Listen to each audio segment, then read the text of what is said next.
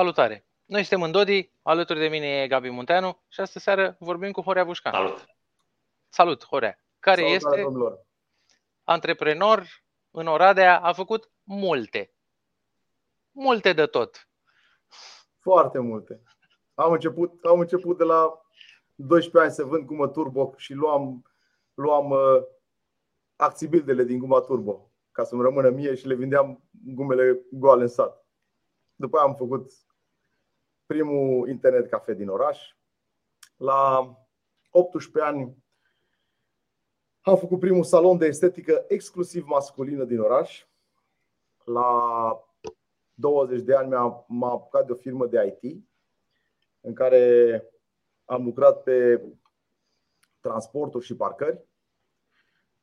La 26 de ani am candidat la primăria Oradea.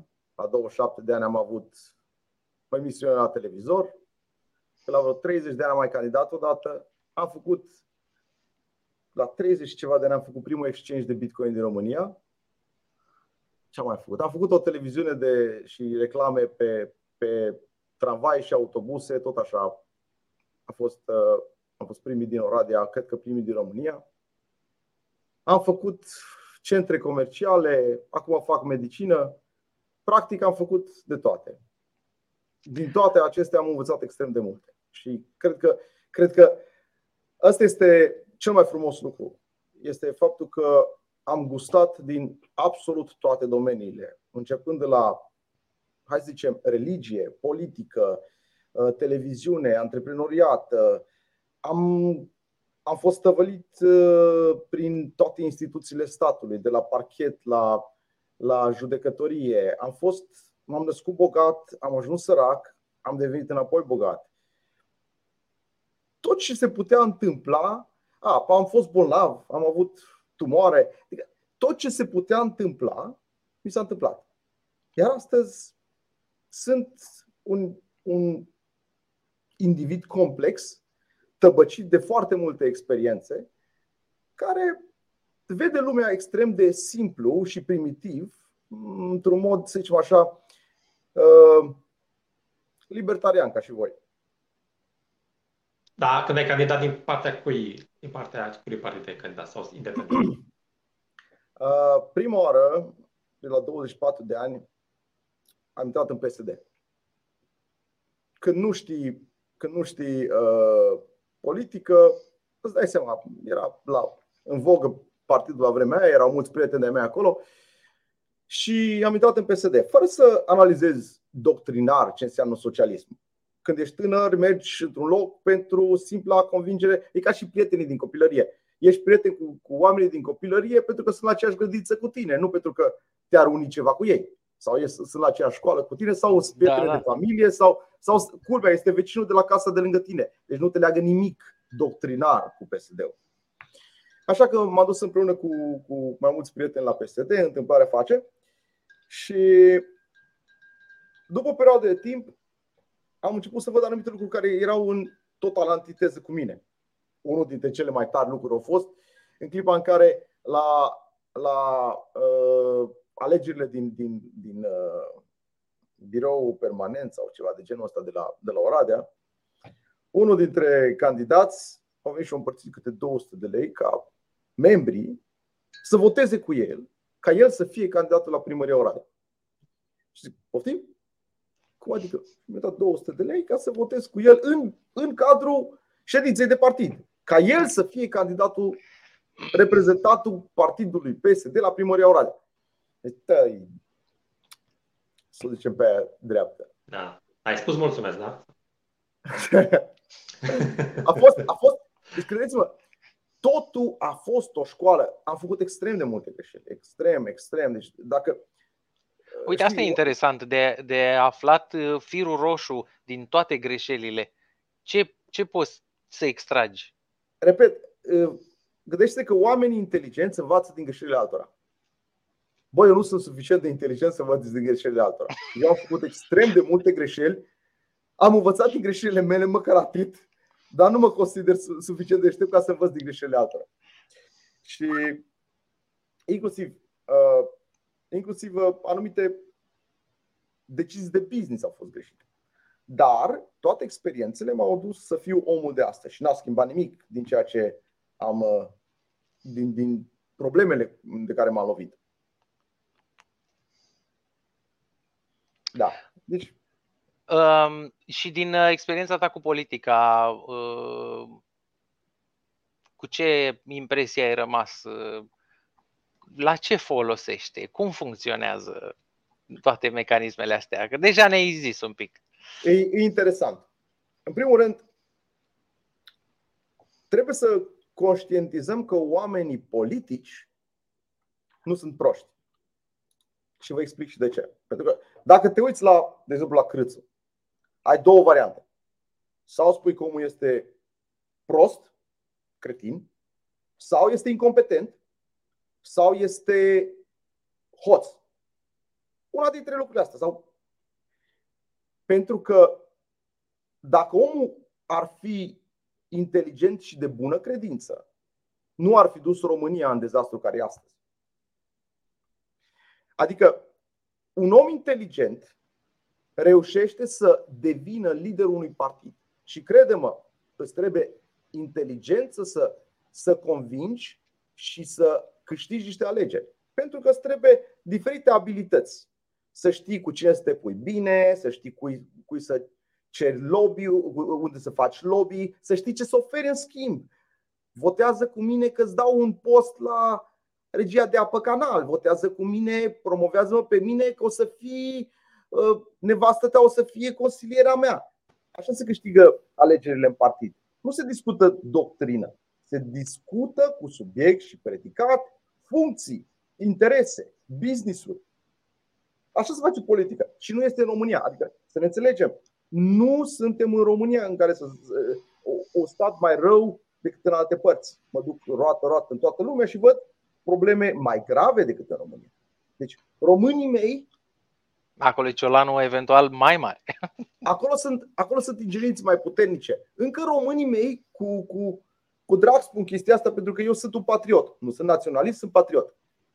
Sunt mult mai breși decât alte state, prin simplu fapt că generațiile sunt mai apropiate de comunism și știu ce nu vor să mai vadă în viața lor și sunt mai sceptici cu privire la afirmațiile statului. Sunt mai vaccinați.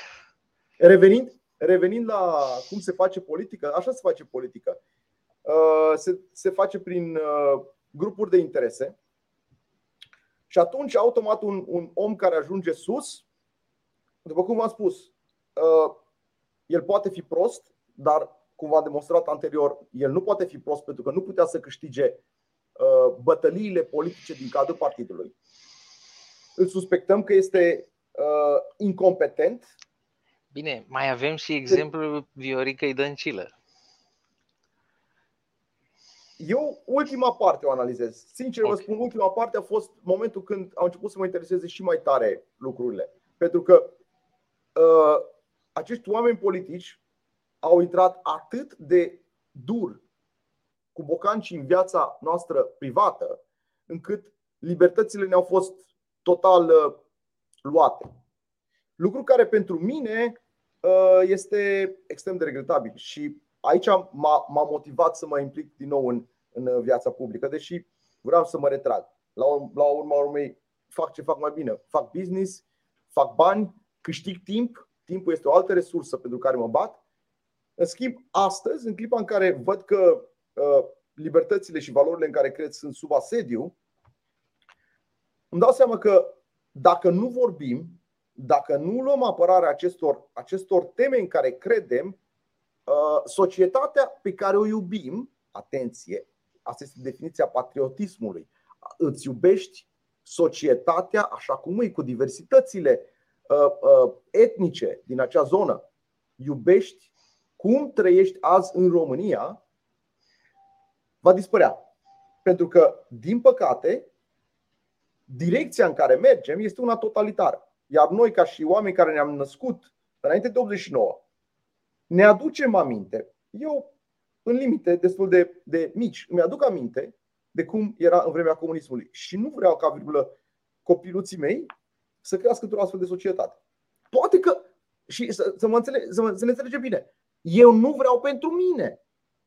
asta mă face să îmi expun argumentele într-un mod public spre dezbatere și sunt deschis la contraargumente. Nu sofisme, nu atacuri la persoană, sunt deschis la dezbatere. Iar dacă oamenii vor decide că vor să meargă în continuare către o direcție comunistă, e bine, eu nu voi face nimic altceva decât să zic, ok, mulțumesc, eu o să mă retrag din această societate, mă duc către o societate mai liberă. La urma urmei, ar fi normal să-și decidă fiecare direcție în care vrea să meargă. Singura diferență este că îți poți vota drumul spre comunism, dar ieșirea din comunism nu-ți mai poți vota. Da, exact. Bună asta. Ce zici, de ce nu fac mai mulți antreprenori politică? E un fel special de antreprenoriat? Am luat amenzi peste amenzi în urma campaniilor mele electorale. Deci prima oară am candidat, am fost cu PSD-ul, iar la 26 de ani am candidat independent. Atunci am luat amenzi după amenzi, la 30 de ani am luat amenzi după amenzi din partea tuturor. Controle, asta îți face politica. Deci, ca și antreprenor, dacă vrei să faci politică, te expui extrem de tare. Dacă vrei să pierzi bani, faci calci pe cineva pe bătături. Sau faci politică dintr-un partid mare. Uh-huh. Și îți ungi direcțiile pentru business. Aha. Care este direcția clasică a tuturor politicienilor. Adică eu spun în felul următor. Și aici cred că suntem pe aceeași lungime de undă. Cea mai simplă modalitate de a rezolva problema corupției este să luăm ciolanul. Dacă nu mai avem atât de mari bugete, taxe și impozite care să creeze un buget care să atragă toate lipitorile din societate, nu am mai avea corupție. Și eu în ultima mea campanie electorală care a fost pentru libertate, le explicam oamenilor, domnilor, ideal ar fi ca un primar să nu se laude cu bugetul local. Bugetul local înseamnă povară pentru cetățeni. În mod normal, el ar trebui să fie extrem de mic. Să fie doar în zonele în care nu există alternativă, adică zonele în care noi nu putem trăi separați unul de altul. Hai să zicem drumurile publice, hai să zicem parcurile în care nu le putem separa de da. Dar în clipa în care tu, primar, vrei să faci, să zicem, linia aeriană, îți stă mintea loc, frate. Tu, primar, crezi, deci faci o linie aeriană, intri în concurență cu linii aeriene low cost care fac asta de 20 de ani și după care, culmea, din banii luați de la mine, o să-ți pui managementul pe considerente politice, că doar așa se fac toate direcțiile și angajările în politică. Și după aia, când firma o să facă pierderi, pentru că normal că o să facă, pentru că pui un politician care habar n-are ce înseamnă acel domeniu de business versus unul care a făcut o școală, are o experiență în domeniul de transport. Îi pui pe cei doi în concurență și după aia te vei mira că firma din Oradea de transport o să facă pierderi. Îți stă mintea loc. Cine o să plătească pierderile? Știi? Dă atâta de bine. Impozitații. Exact, noi, fraierii. Să nu mă exprim mai plastic. Dă atâta de bine în presă când spui o afirmație. Cutărescu face prima linie aeriană din Oradea. Cutărescu a făcut primul centru spa din Oradea. Eventual îți zice a făcut-o pentru că e patriot. Da, avem. Adică la cuvinte poți să arunci orice. Asta dar în presă asta se vede, înțelegi? Exact. Dar când vin să tai linie, la politicieni nu le vine nota de plată. Pentru că aia nu o citește nimeni. Nota de plată zice, plătește fraierul de pe stradă, ăla cu taxele, ăla care mai muncește. Adică ăia 2,5 milioane din cei 6 milioane de oameni care încă sunt în câmpul muncii. Că dacă stăm să analizăm Sunt 6 milioane, sunt 6 milioane jumate de oameni care lucrează în România, din care sunt 2 milioane de funcționari publici sau ceva de genul ăsta și sau 3 milioane de funcționari și ceva de genul ăsta, mai sunt, restul sunt în privat. Iar dacă stăm să ne gândim că în privat sunt tot felul de oameni care taie iarbă la câini. Să vă dau un exemplu concret. Da, da. Avocații, de exemplu, sau experții contabili, sau consultanții privind protecția muncii. Aceste joburi există pentru că există un stat care creează o legislație atât de complexă încât tu, ca și viitor antreprenor, nu poți să le cunoști. Și atunci apar niște joburi non-productive. Nu este vina acestor oameni. Deci avocații, că sunt din ce în ce mai mulți, nu este vina lor. Este o necesitate, pentru că omul care vrea să facă ceva trebuie să aibă 5 avocați. Da, da. Dacă însă legislația ar fi mai simplă, n-am mai avea nevoie de atâți experți contabili, atâta protecție, ecologie și tot felul de... Dar știi care e dilema a multora? Că astea atunci sunt cerințe de la EU și dacă nu le faci, pierdem prietenia cu EU și atunci ce ne facem? Vin hoardele peste noi. E o dilemă grea. Ce să zic? Dar eu cred în continuare ca tine că se pot simplifica. Eu cred că pentru România intrarea în Uniunea Europeană a fost un pas foarte, foarte bun în față. Pentru că în teorie Uniunea Europeană ar trebui să fie o societate unită în libertate. Ceea ce, cum era motoul al Uniunii Europene, uniți în diversitate sau ceva de genul ăsta era. Să ai schimb liber de bunuri, adică o unitate economică, să ai schimb liber de cetățeni, să fie libera circulație, care sunt niște, din punctul meu de vedere, niște valori extraordinar de frumoase legate de Uniunea Europeană.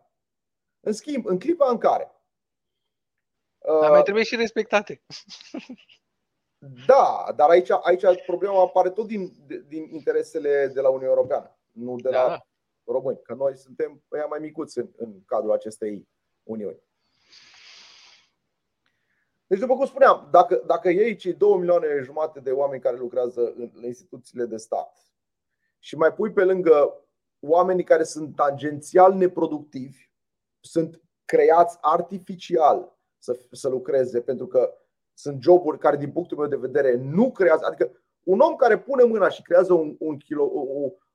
o bucată de un pahar sau cosește grâu sau face ceva productiv cu munca lui, creează ceva util societății.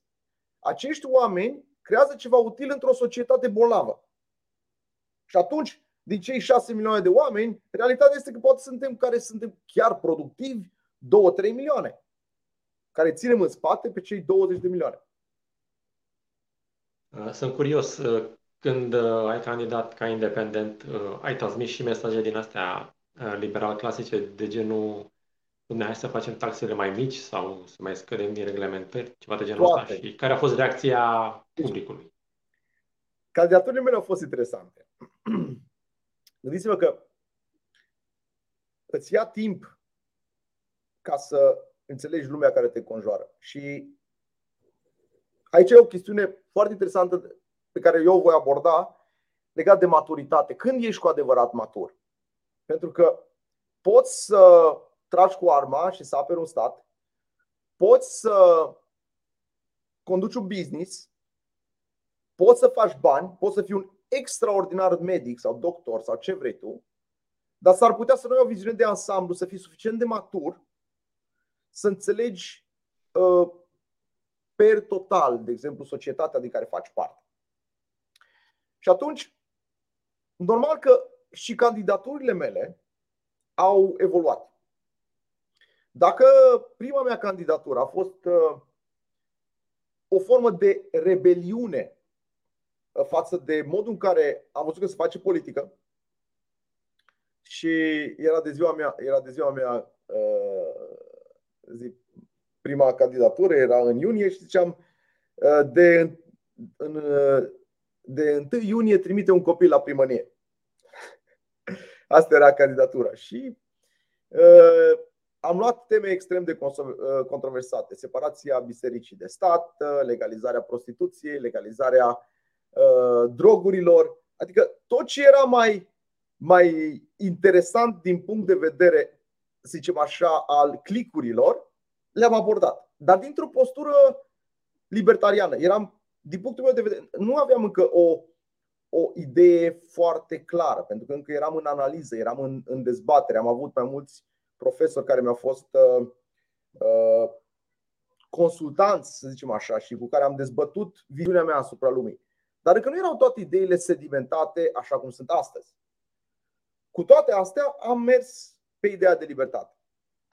Aceeași temă am dus-o și la 30 de ani, aceeași temă am dus-o și la 34 de ani. Și dacă la prima mea candidatură cei care trebuia să voteze cu mine s-au îmbătat sâmbătă noaptea și duminică n-au mai ieșit la vot, la următoarele candidaturi am luat undeva în jurul marjei de eroare a unui sondaj de opinie.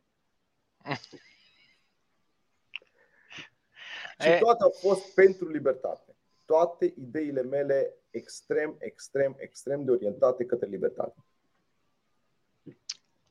Da, înainte, în afară de sondajul ăsta din ziua alegerilor, înainte oamenii cum răspundeau la ideile astea? Pentru că după aia ei își fac calcule, nu o să iasă și poate votează strategic.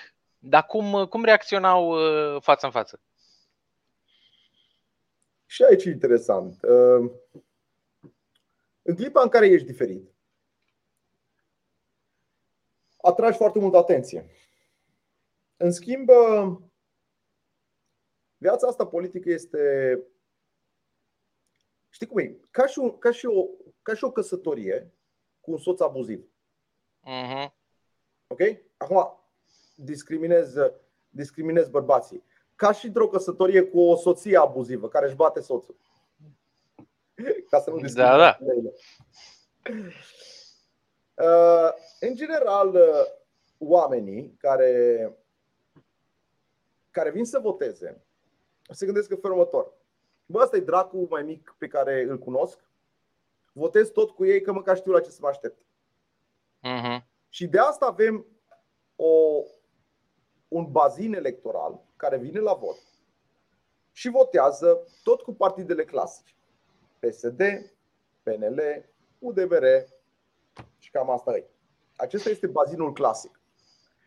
Și ca și într-o căsătorie, PSD-ul ne-a bătut. Vine a doua căsătorie cu PNL-ul, ne bate și PNL-ul. Vine a treia căsătorie, sau vine concubinul, să zicem, UDMR-ul, care și ăla ne bate. Și ne aflăm în situația în care vedem că toate partidele politice își bat joc de noi. Și ne gândim că am schimbat, dar totuși n-am schimbat cu ceva ce nu cunoaștem. Să zicem un PPDD sau un PDL am schimbat, dar nu am schimbat cu un USR sau un AUR. Pentru că oamenilor deja le este frică să spere. Dar avantajul în a vota partide noi este unul major. Pentru că, vedeți, în clipa în care lași un politician, îți politicieni de carieră, îi lași să asceadă pe funcții și să rămână pe funcții, ei dobândesc o sumedenie de cunoștințe și puteri, conexiuni, atât la nivel uman, cât și la nivel instituțional. Ceea ce îi face să aibă foarte multe grupuri de interes. Dacă însă votezi un partid nou, la ăștia vechi le-ai rupt ritmul, le-ai rupt grupurile de interese. Pentru că ei se așteaptă să câștige și să dea anumite contracte și posturi oamenilor pe care le datorează niște favori. Okay? Asta e marele avantaj în votarea unor partide noi. Poate că nu sunt bine să ajungă toate partidele la putere, dar în primul rând, asta este marele avantaj. Scoți de pe tabla de șah niște jucători care sunt împământeniți de ani de zile. Nu uitați că în Atena, în clipa în care era un termen, se zicea că dădeau afară pe acei conducători pe care îi vota populația timp de 10 ani de zile. Ostracizare. Okay? În clipa în care un conducător era votat de populație ca fiind extrem de nociv acelei societăți, acesta era dat afară din societate, din cetate, fără a avea dreptul de a se reîntoarce. De ce? Pentru că oamenii simțeau că acel om are atât de multă influență și atât de multă putere, încât nu poate fi rezolvată problema decât prin a-l da afară. Și de asta încurajez eu votarea de noi partide, pentru ca să nu stăm în aceeași relație abuzivă cu politicienii vechi. Schimbați-i. Și gândiți-vă la partidele politice ca la niște partide proiect. Băi, eu ce vreau de la partidul ăsta? Ce vreau eu de la USR? Eu speram că, de exemplu, Claudiu Năsui o să prea anumite frâie mai libertariene și o să le și pună în aplicare. Și am văzut din partea USR-ului, au fost exact opusul. Ce sper din partea AUR? Să îi ia de gulă pe politicieni după ce câștigă alegerile. Vreau, de guler. Vreau cu subiect și predicat, vreau să fie procurori care să investigheze absolut toate instituțiile și politicienii care și-au permis să ne ia dreptul de de privat, de exemplu, a ieșit din casă. Pentru simplu motiv că în clipa în care un politician a decis, de exemplu, că eu n-am voie să ies din casă, mi-a dat arest la domiciliu. Iar asta este o sancțiune prevăzută și de codul penal. Adică tu m-ai băgat în pușcărie, eu nevinovat, pentru simplu fapt că tu, sub pretextul că îmi vrei binele,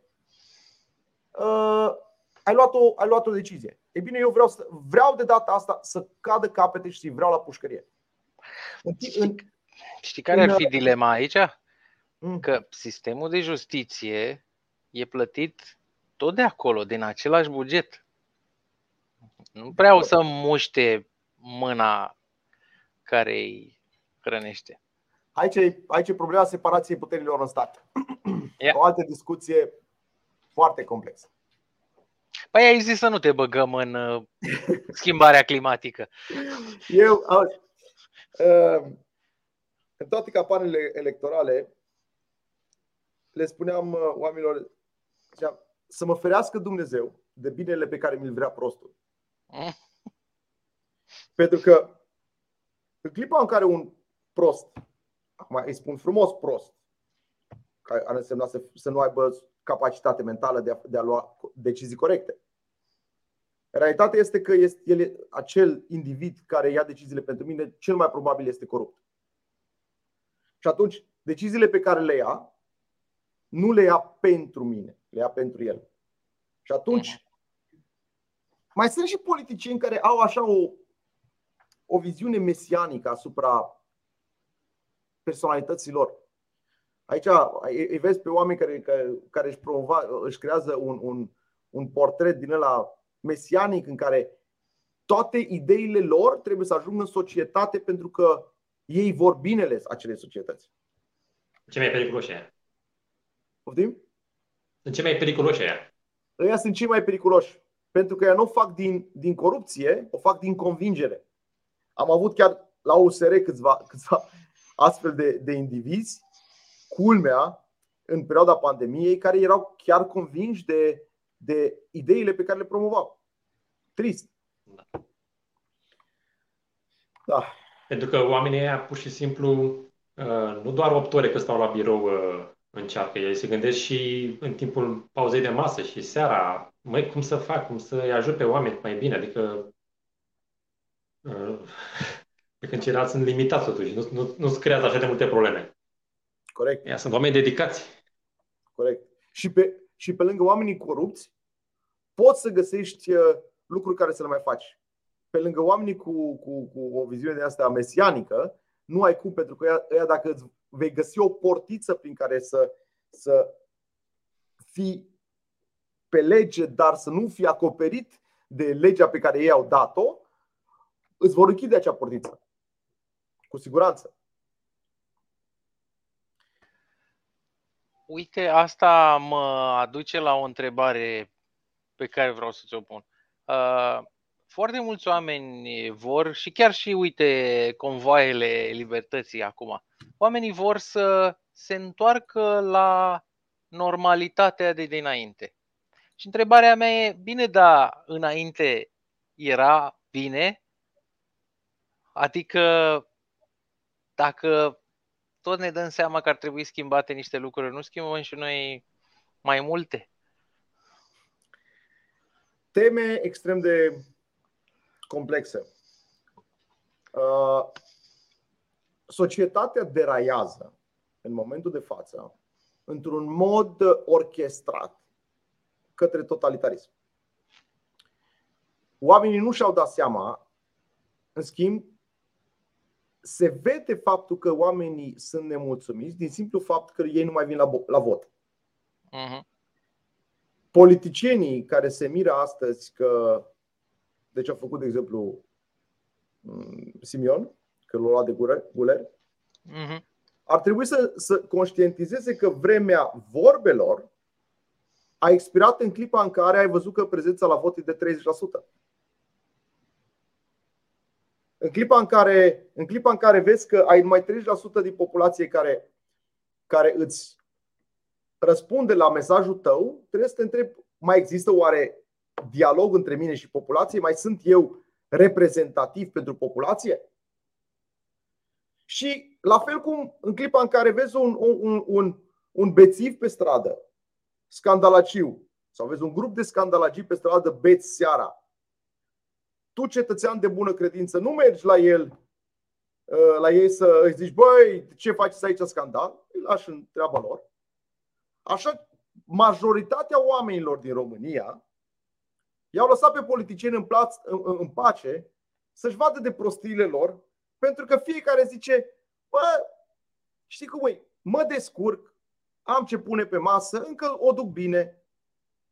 În schimb, în clipa în care, dar nu au fost niciodată mulțumiți, e ca și cum ai fi mulțumit de grupul de bețivi care îți face gălăgie. Îl lași în pace. Ăia sunt politicienii. Înțelegi? Ai trecut pe lângă ei și te-ai văzut de drum. Asta face omul care este un om rațional și merge la lucru și se ocupă de copii, de familie, pune pâine pe masă, înțelegi? Asta este mentalitatea normală. Ei bine, în clipa în care acești oameni, acestor oameni le-au fost alienate aceste drepturi fundamentale de a munci, în primul rând de a munci, de a se deplasa, și au fost și supuși acestor abuzuri privind restricționarea pe considerente de certificat verde, oamenii au făcut step. Au zis: gata, până aici. De aici încolo, oamenii nu mai vor dialog. Dialogul este ceva de ordinul trecutului. De aici oamenii se pună mâna pe furt și topoare. E foarte scurt timp sau foarte scurtă distanța între gestul, repet, cum spuneam, gestul simbolic al lui Simion, prin care l-a luat pe ăla de guler. Dar acel gest nu a fost un gest întâmplător. Omul este un foarte bun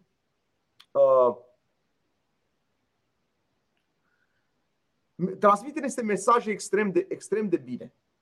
Și gestul lui a fost, din punctul meu de vedere, reprezentantul sentimentelor românilor. Și atunci, cred că oamenii sunt foarte aproape de a face snap. Uită-te ce se întâmplă peste tot. Încep aceste convoaie ale libertății, pentru că oamenilor le-a ajuns. Și sunt foarte aproape revoltele, chiar să zicem așa, sângeroase. Din punctul meu de vedere, se va ajunge acolo. Nu-mi doresc acest lucru. Mi-aș dori ca să se trezească clasa politică, să conștientizeze că nu mai poate continua către acea direcție. Dar războiul civil în America, în Canada, în România, în Europa, este foarte aproape. Diferența între cetățean și gestul simbolic al lui Simion, în care îl ia de gât pe acel parlamentar, și politicieni este următorul. Violența simbolică a lui Simion este o violență simbolică, dar violența statului este una reală. În clipa în care a venit Pulanul de la să îmi dea mie o amendă, a fost o violență reală. În clipa în care ai dat o lege, tu, politician, și ai trimis poliția să-mi dea o amendă sau să mă închidă în casă, aia este violență reală. Așa că politicienii trebuie să aștepte la o violență reală din partea cetățenilor. Repet, nu mi-o doresc. În schimb, trebuie să se ajungă la un moment de conștientizare. Și aici e partea frumoasă a democrației. Dacă avem noroc, aceste escaladări într-o stare conflictuală vor duce la apariția unor noi partide, gen AUR, partide proiect, care vor ajunge, vor da la o parte o clasă politică și vor detensiona societatea. Dar în același timp, dacă și AUR este doar o altă marionetă scoasă în fața noastră, dacă vor face exact pe dos ce ar trebui să facem noi, cetățenii? Să mai stăm 4 ani, să mai sacrificăm 4 ani din viața noastră? Și aici ajung la Constituția americană. Libertatea de exprimare, libertatea de a mă apăra și de a avea armă.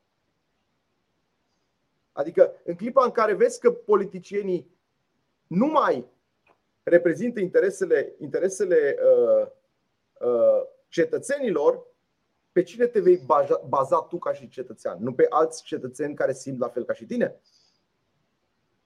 Și asta e frumusețea Constituției americane. Eu, de exemplu, aș milita pentru, și militez, pentru portarmă, pentru libertatea de exprimare necenzurată.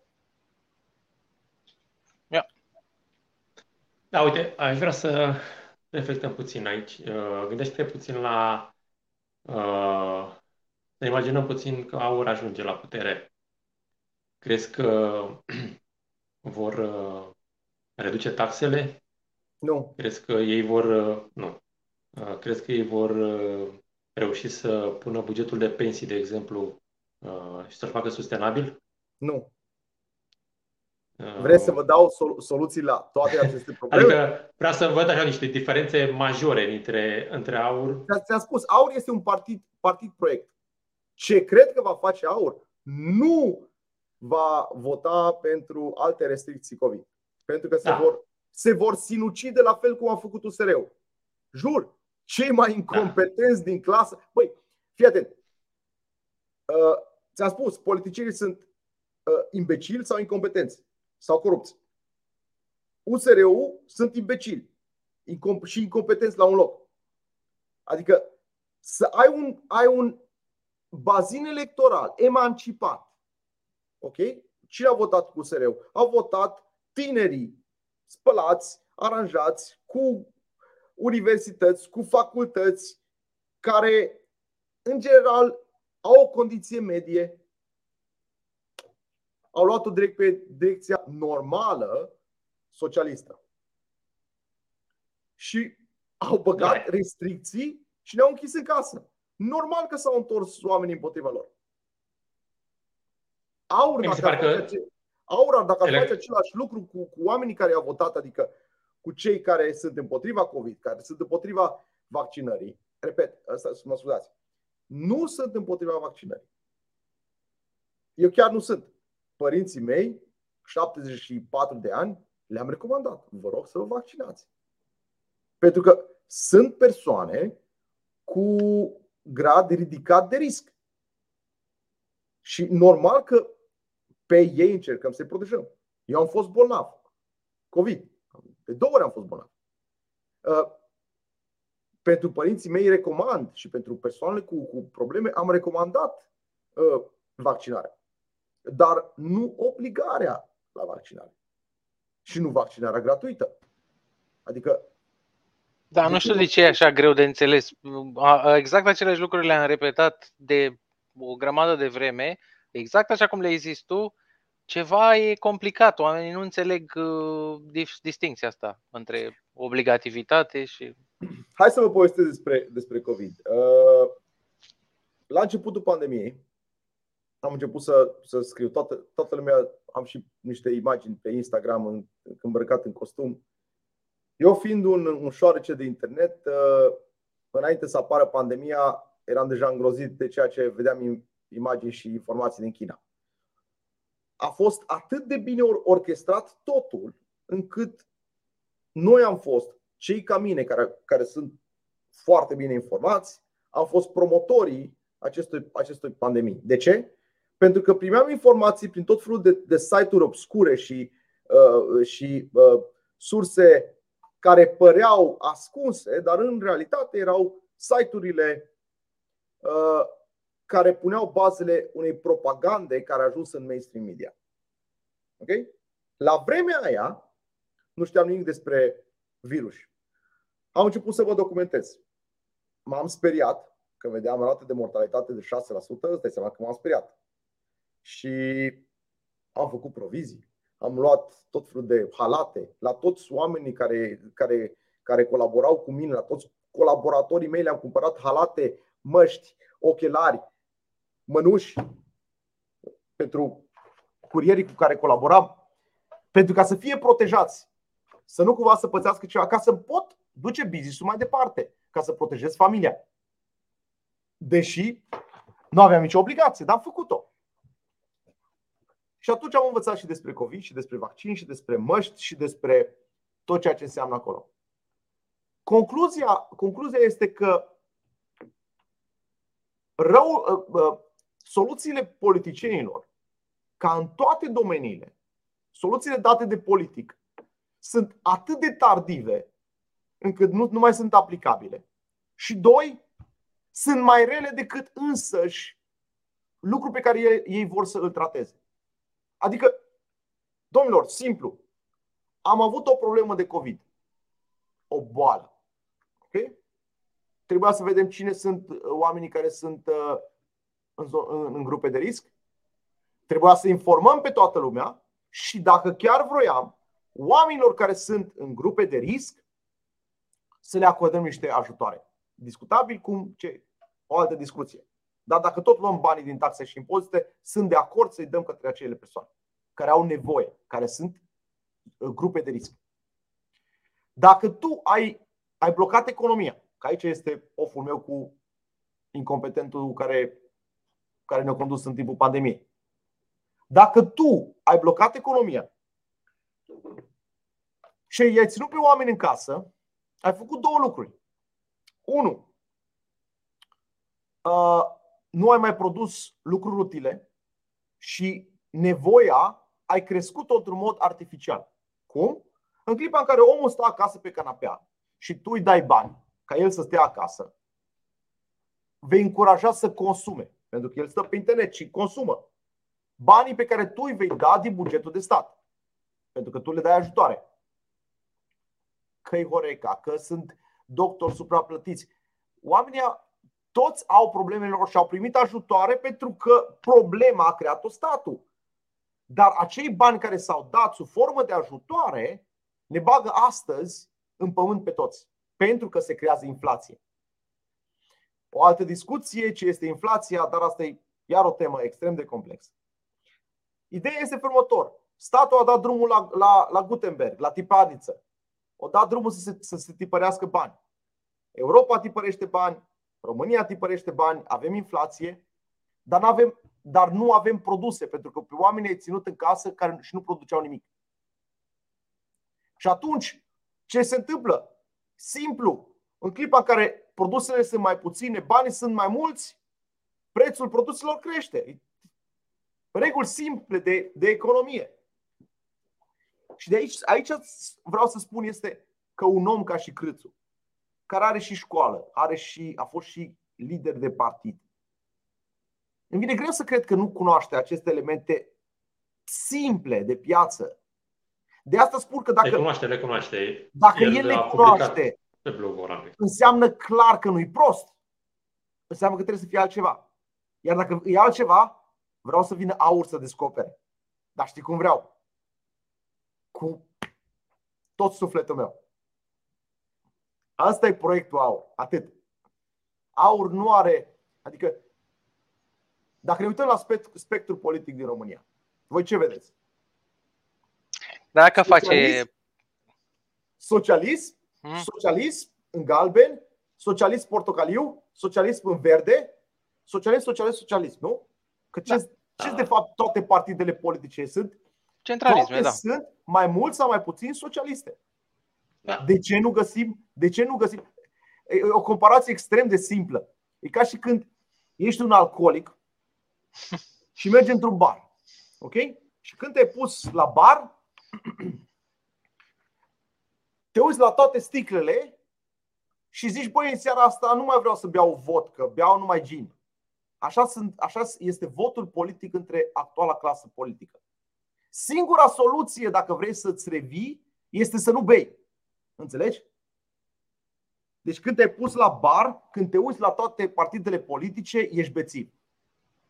Singura soluție este să nu mai votezi partide care îngrădesc libertățile, care suprataxează, care vin cu propunere de genul: băi, am văzut acum cu ministrul că vrea să facă ceva avioane la Bacău. Da. Dumnezeule. Uite, e incredibil. De exemplu, avem un partid mic am avut mai mult în Germania un Pirate Party sau ceva de genul ăsta. Partidul Piraților, oricum, ceva de nu știu ce denumire avea în Germania. Da. Și ei aveau doar un mic electorat și ca și platformă doar libertatea pe internet, doar atât. În rest nu interesa mai nimic. Și această idee a lor a fost preluată de un mare partid, cred că de partidul lui Merkel. Pur și simplu l-au preluat și partidul ăsta n-a mai intrat. A intrat o dată în Parlament și a doua oară n-a mai intrat. Și mi se pare că și PSD-ul acum încearcă să preia timid, într-adevăr, platforma lui AUR cu contrarestricțiilor, astfel încât AUR e posibil să cadă în uitare. Pentru că ei nu au altceva, știi? Nu cred. Să-i susține pe termen lung. Alegerile sunt destul de aproape ca virgula AUR să nu cadă. Pentru că, știi, ți-am zis, oamenii vin din ură la vot acum. Efectiv ură. Și ura nu trece așa ușor. Nu cred că o să piardă AUR în fața PSD-ului în momentul de față. PSD-ul are un electorat constant, clasic, dar... De data asta AUR o să strângă mulți din votanții de la PPDD, foarte mulți. O să strângă și oameni mulți inteligenți care o să zică: bă, hai să le dăm o palmă la actuală clasă politică. O să fie un electorat foarte ciudat. Ce să zic? Orice temă ai lua-o în România are soluții atât de simple, de la inclusiv organizarea asta statului cu parlamentarii. Băi, avem tehnologie blockchain. Putem să ne întoarcem la sufragiu universal. Sufragiu universal, pentru cei care ascultă, înseamnă vot direct al populației asupra unor propuneri de lege. Sau de cheltuieli. Da. Ar fi extrem de simplu. Avem învățământ. Băi, eu am terminat Gojdul. Unul sau unul dintre cele mai bune licee din România, cred că al 7-lea din România. Cu toate astea, norocul meu, pot să spun, este că n-am făcut școală. Atât am chiulit încât am reușit să scap de sistemul de învățământ clasic. Și poate aia și asta la baza tuturor realizărilor mele. Pentru că sistemul de învățământ te spală pe creier. În loc să faci un sistem de învățământ simplu, în care să înveți copiii cum să caute, cum să dezbată, mă uit la fiica mea, îi se dictează prin webcam cursurile. Are clasa 5-a. Cum să dictezi? Fă o înregistrare, pune-o pe grup, cheamă-i copiii să facă un proiect și să vină să dezbată pe proiectul ăla. Băi, ai platforme de învățământ precum Khan Academy, în care ai toată informația. Știți ce e Khan Academy, nu? Da. Ok. Aveți toată informația pe care trebuie să o învețe un copil până la doctorate. Ok? Și tu, stat din România, nu iei legătura cu o platformă de genul ăsta, să dai frumos la toată lumea acces, să încurajezi să ți se facă niște cursuri de genul ăsta, să fie online și când se întâlnesc copiii la școală, să aibă proiect de genul: păi, este ecologia bună sau rea? Este plasticul bun sau rău? Care este impactul măștilor din punctul vostru socialiști, ecologiști, asupra mediului în raport cu restricțiile COVID? Sau ce știu ce alte teme în care... Despre taxare, de exemplu. Sau taxe, sau băi, să-și cunoască tinerii drepturile. Ce înseamnă libertate de exprimare? Și de ce mi-o cenzurezi? Ce înseamnă drepturile omului? Adică sistemul de învățământ se poate reorganiza din temelii. Dacă n-aș face medicină, m-aș fi dus în zona de sistem medical. Dar medicina îmi oferă o altă resursă pe care învățământul nu mi-o oferă. Știi? Adică eu spuneam în următor. Când eram copil, întotdeauna am visat să fiu. Am avut noroc să mă nasc într-o familie extrem de succes. După 89, taică meu a privatizat fabrica de ulei din Oradea. A pierdut-o. Deci am avut câțiva ani în care am fost extrem de bogați. A pierdut-o. Îți dai seama ce se întâmplă în clipa în care părinții pierd munca de o viață după o perioadă comunistă și părinții pierd tot, intră într-o depresie cruntă, ai bine n-am mai lucrat niciodată. Și m-am trezit la 18 ani cu procese pe cap, fără să mai avem bani. În schimb am avut norocul, și aici tot părinții mei au fost cei care în situația în care se aflau ei la momentul ăla, au reușit să găsească o putere de a căuta niște avocați buni. Și așa m-am întâlnit, de exemplu, cu Marius Predoi, care a fost primul meu avocat, cu care și astăzi sunt colaborator după 20 de ani. Și după care visul meu, când ai mei au pierdut absolut totul, a fost să mă îmbogățesc repede și să fiu filthy rich. Eu vreau să fiu din nou bogat.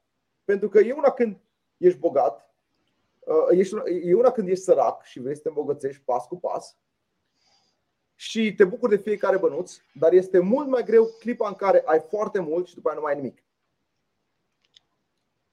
E haos. Și ce vreau să spun este că visul meu era să fiu bogat. Să fiu bogat însemna să am mulți bani. După o scurtă perioadă de timp am început să am bani. Deși aveam teoretic, pentru că știi că în România, în clipa în care ai zeci de mii, sute de mii, milioane de euro de încasat, dar nu ai în bancă. În schimb, deja fiscul ți-a și TVA, ți-a și impozit, ți-a și de-aia. Adică ești bogat pe hârtii, dar în realitate ești sărac. Și pe la 34 de ani m-am îmbolnăvit. Mi-am dat seama că lucrurile există și alte resurse. În momentul ăla nu îmi dădeam seama că pe zi ce trece, în fiecare clipă în care trăiești, o parte din resursa ta de timp o schimbi pentru resursa financiară. În clipa în care te îmbolnăvești, ai o revelație. Și îți dai seama că s-ar putea că resursa financiară va trebui încet, încet să o transformi în resursă timp. Iar acum proiectul în care lucrez este un proiect medical în care îmi aplic toate principiile libertariene, în care încerc să găsesc o modalitate prin care să nu am angajați, să am parteneri și fiecare să fie liber să decidă dacă vrea să colaboreze cu mine sau nu. De exemplu, am curieri care lucrează cu mine, lucrează cu alte firme. Ei decid. Dar partea frumoasă este că acești oameni își rotunjesc bugetul. Ei poate lucrează ca și, nu știu, chelner sau ce o să lucreze într-o parte, după care se vin și prestează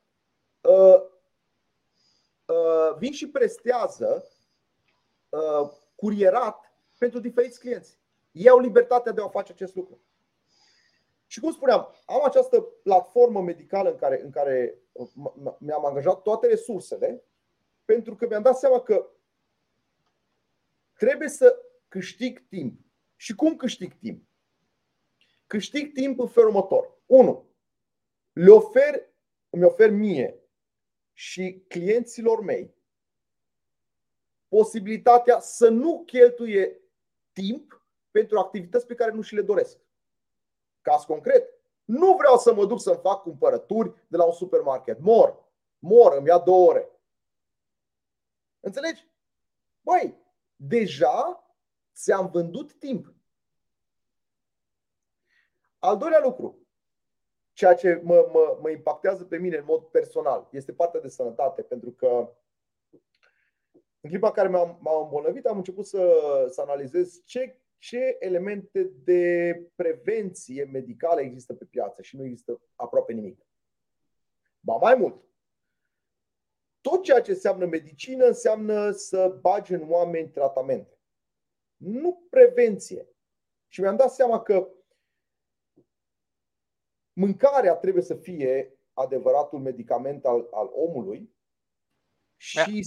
și stilul de viață. Iar dacă mănânci sănătos, ai un stil de viață sănătos, câștigi timp. Dacă eu aș fi știut de problemele mele din timp, s-ar putea să nu fi avut stări mai grave. Asta este frumusețea a ceea ce eu încerc să fac. Să dau oamenilor timp și să îl dau la un preț la care oamenii să și-l permită. Pentru că sistemul, de exemplu, medical din România este o bătaie de joc. Și culmea, știi care-i? În toată activitatea mea, de-a lungul timpului, am încercat să fac business în zona în care era stat. Pentru că statul, având la bază modul corupt de a pune oameni pe funcții, automat incompetența este instituționalizată și implicit tot ceea ce face statul, chiar dacă are resurse infinite, este de proastă calitate și scump. Ceea ce pentru un antreprenor ca și mine înseamnă oportunitate. Dacă medicina este de proastă calitate în România, acolo o să mă duc. Pentru că acolo sigur o să găsesc oameni care o să fie dispuși să plătească ca să aibă un sistem medical mai bun. Dacă nu m-aș fi dus către învățământ, în oricare dintre domenii puteam să venim cu idei noi în care să schimbăm lucrurile. Da, da. Deci cu asta m-am ocupat de-a lungul timpului. Sunt proiecte acum de școli noi, private, dar mai contează și valorile. Că dacă ești obligat pe de o parte de stat să te ții de același curriculum și după aia ei mai au valorile lor interne care sunt mai centru-dreapta modern, să-i zicem. Nu cetul de asta modern. E modern. Adică ce să mănânc acum peste tot. Uite, pe final să zicem, da, cred că o să dureze un pic. Ziceai mai devreme că ai avea soluții. Și aș vrea să aud așa viziunea, măcar în marea ta, cum ai schimba lucrurile, măcar că pas cu pas și în 1000 de ani. Băi, cum ai face să se apropie oamenii de... Zi un subiect, învățământ sau pensii, sau care te-ar interesa mai tare? Păi nu, tocmai, general. Deci toate sunt atinse de... aplicăm aceleași principii libertariene. Aceleași principii libertariene în care individul este la baza societății. Atenție, individul. Nu familia, nu clasa, nu rasa, individul. Dacă noi... Uite, o idee simplă. Eu mă consider ecologist, deși sunt libertarian. Dar un ecologist nu se poate considera libertarian. Pur filozofic ce spun. De ce? Eu, din punct de vedere libertarian, nu încalc dreptul altuia la un mediu curat, iar dacă îl încalc, sunt dispus să plătesc consecințele prejudiciului pe care ți l-am adus. Ceea ce înseamnă că eu pe stradă nu o să pot să arunc o pungă de plastic. Iar dacă arunc o pungă de plastic, sunt dispus să plătesc amenda. Ba mai mult, sunt dispus că dacă eu produc ceva și scot pe piață plastic, având în vedere că eu sunt cauzatorul, să plătesc o taxă prin care să se repare acest prejudiciu. Și aici ar trebui, de exemplu, să intervină statul. Pentru că statul, din punctul meu de vedere, trebuie să intervină acolo unde un proces individual trebuie să fie scalat la nivel de clasă, la nivel de societate. Adică, de exemplu... Da, uite, stai, cum ai face privat o coordonare de nivel mare, de nivel de complexitate din asta mare? Că foarte mult să lovesc de chestia asta. Adică, domne, statul coordonează lucrurile la un nivel mare. Nu putem noi să ne dăm cu părere. Nu e adevărat. Aici era șanțul ăla, strategul ăla militar din China sau Japonia. Sun Tzu. Așa. Ăla zicea o chestie foarte, foarte smart. Dacă vrei să-i conduci pe mulți, este exact la fel ca și cum ai conduce pe puțini. Trebuie să delegi și trebuie să creezi niște principii, niște proceduri, niște strategii care să le aplici până la nivel de individ. Hai să luăm, de exemplu, sistemul de pensii, de justiție. Justiția e cred că cel mai greu subiect. Pentru că accesul la justiție nu trebuie să fie prohibitiv. În același timp e o chestiune care ține de cine plătește. Deci, discuție lungă. Da, uite, de exemplu, o situație simplă. Pensia. Bugetul de pensii poate fi rezolvat extrem de simplu. În primul rând, de mâine le-aș da posibilitatea oamenilor să aibă 3 tipuri de pensii. Primul tip de pensie este pensia de stat. Îmi dai banii tăi, ți-i dau înapoi, fără dobândă, pentru că nu mai imprim bani, deci nu mai este inflație. Eu ți-i țin. Ai înțeles? Versiunea și îmi dai cât vrei și ți dau când vrei. E ca și un depozit bancar.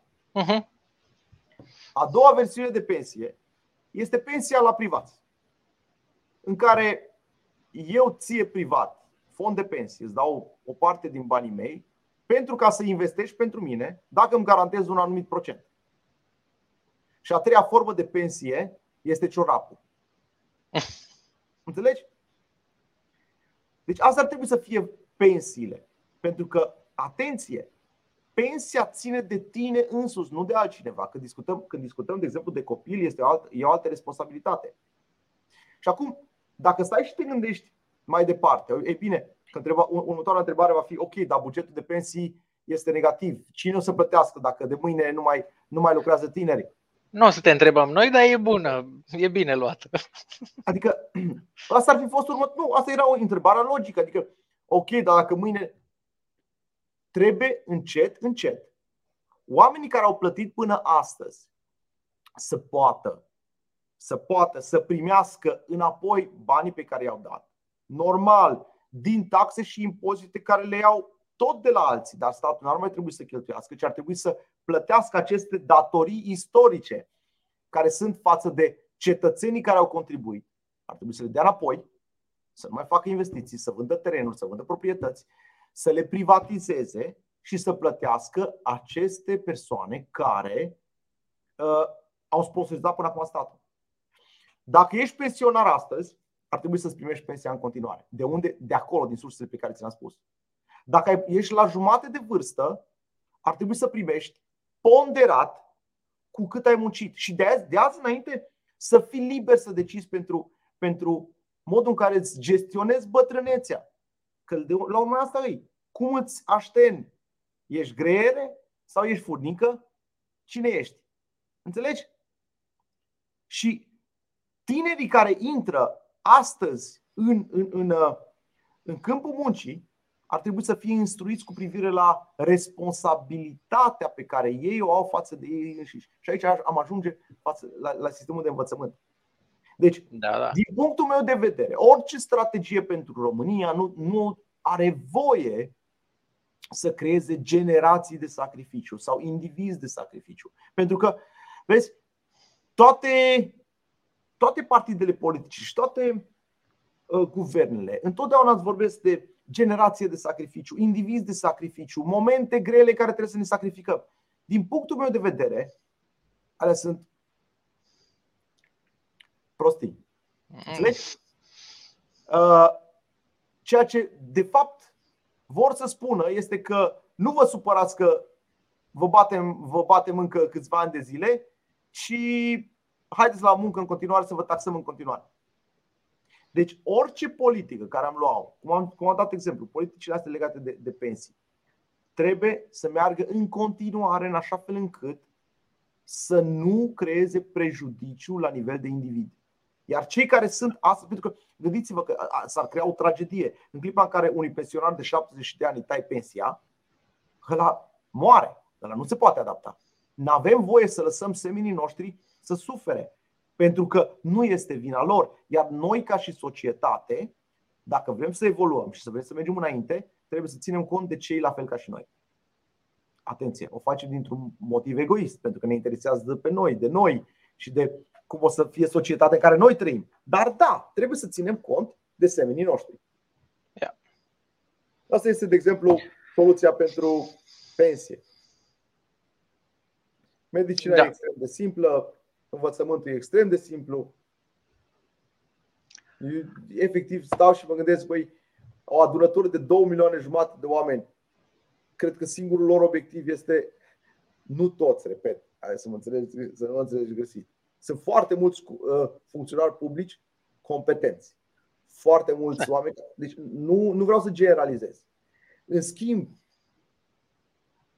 ce se întâmplă este că marea majoritate aplică legea într-un mod extrem de abuziv. Vă dau un exemplu concret. Acum 2018 am luat o amendă de taxe și din astea ce trebuia să le plătesc la stat. Deci am cerut TVA și mi-au luat vreo 300.000 de euro. Și 600.000 de euro. Oricum, ceva sumă extrem de mare. Și la vremea aia am zis, doamnelor, zic, vă rog, uitați-vă, greșiți, uitați legea, nu interpretați așa, nu-i bine. Și femeile n-au fost interesate. Și le-am zis, doamnelor, vă dau o judecată, câștig, după care, ca și un cetățean de bună credință a României, o să vă atrag răspunderea personală și o să vă iau, o să mă asigur că prejudiciul pe care îl primesc eu ca firmă o să fie recuperat de la voi ca și persoane fizice. N-au fost interesați. Și acum am mai primit o amendă de vreo 500.000 de euro. Și îmi dau seama că e o strategie a statului aici. Iau banii astăzi, pentru că îi voi da înapoi peste 5 ani de zile, iar dacă am o dobândă de 10% pe an, 50% din valoarea celor bani s-au dus. Acum când am făcut calculele cu toți banii pe care mi-au fost luat în 2018, eu aproape că nu mai îmi scot banii înapoi la inflația de astăzi. Și ce vreau să spun este că sunt unii funcționari care protestează într-un mod și lucrează acolo pentru că acesta este jobul, dar protestează și aplică avertismente, încearcă să te ajute să fie oameni de bună credință și sunt ăștia cu viziunea mesianică sau yesmen.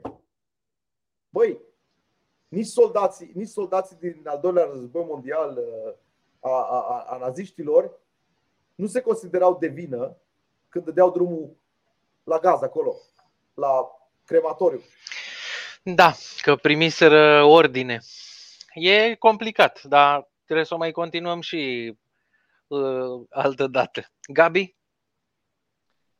Da, nu mai am nicio întrebare aici. V-am povestit o oră întreagă.